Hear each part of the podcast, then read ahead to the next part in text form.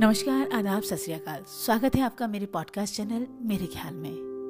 दोस्तों, आज सैटरडे है और मैं फिर हाजिर हूँ अपना सैटरडे कार्यक्रम जज्बात लेके। इस बार जो कविता मैं आपके सामने पढ़ने जा रही हूँ,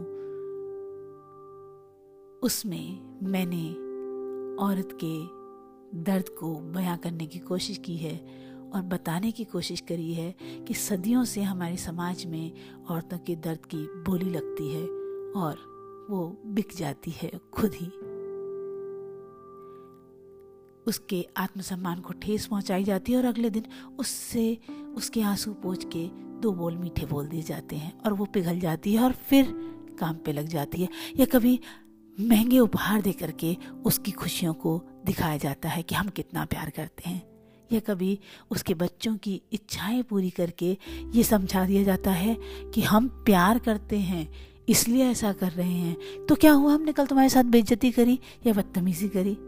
और वो भी इस बात को स्वीकार कर लेती है। कुछ इसी भाव को लिए है मेरी ये कविता। दर्द बिकता है।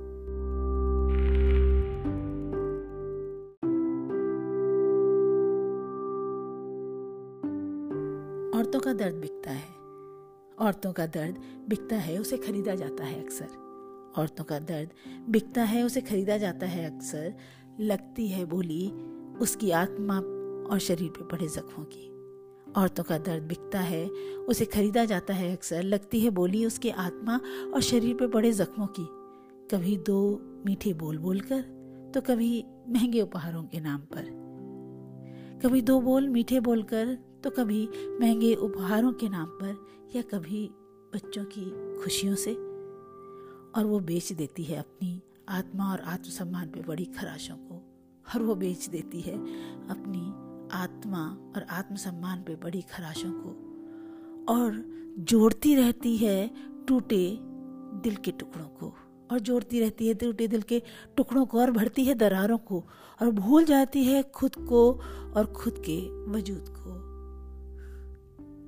और जोड़ती रहती है टूटे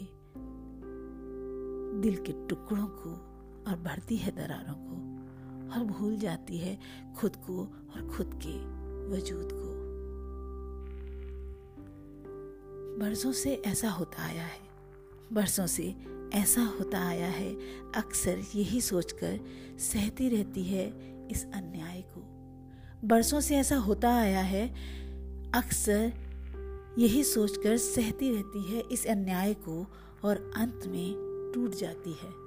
और अंत में टूट जाती है वो खुद से ही हार कर खुद की जंग।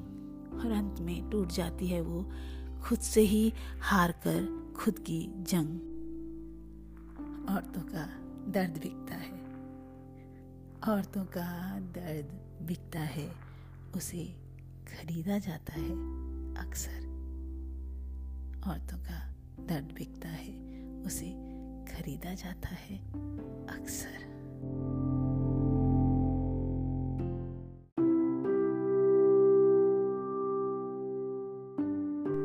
दोस्तों, उम्मीद करती हूँ कि आपको ये कविता पसंद आई होगी। हो सकता है आप मेरे जज्बात से सहमत हों ना सहमत हों। पर दोस्तों, मैंने कई घरों में ऐसा देखा। ये मेरा पर्सनल एक्सपीरियंस था, जो मैंने कई औरतों के साथ देखा है। और उसे कोशिश करी शब्द रूप में आपके सामने लाने की। अगले शनिचर फिर मिलूँगी आपसे अपने एक और जज्बात के साथ, अपने कार्यक्रम जज्बात में। तब तक के लिए आपसे विदा लेती हूँ। खुदा हाफिज़।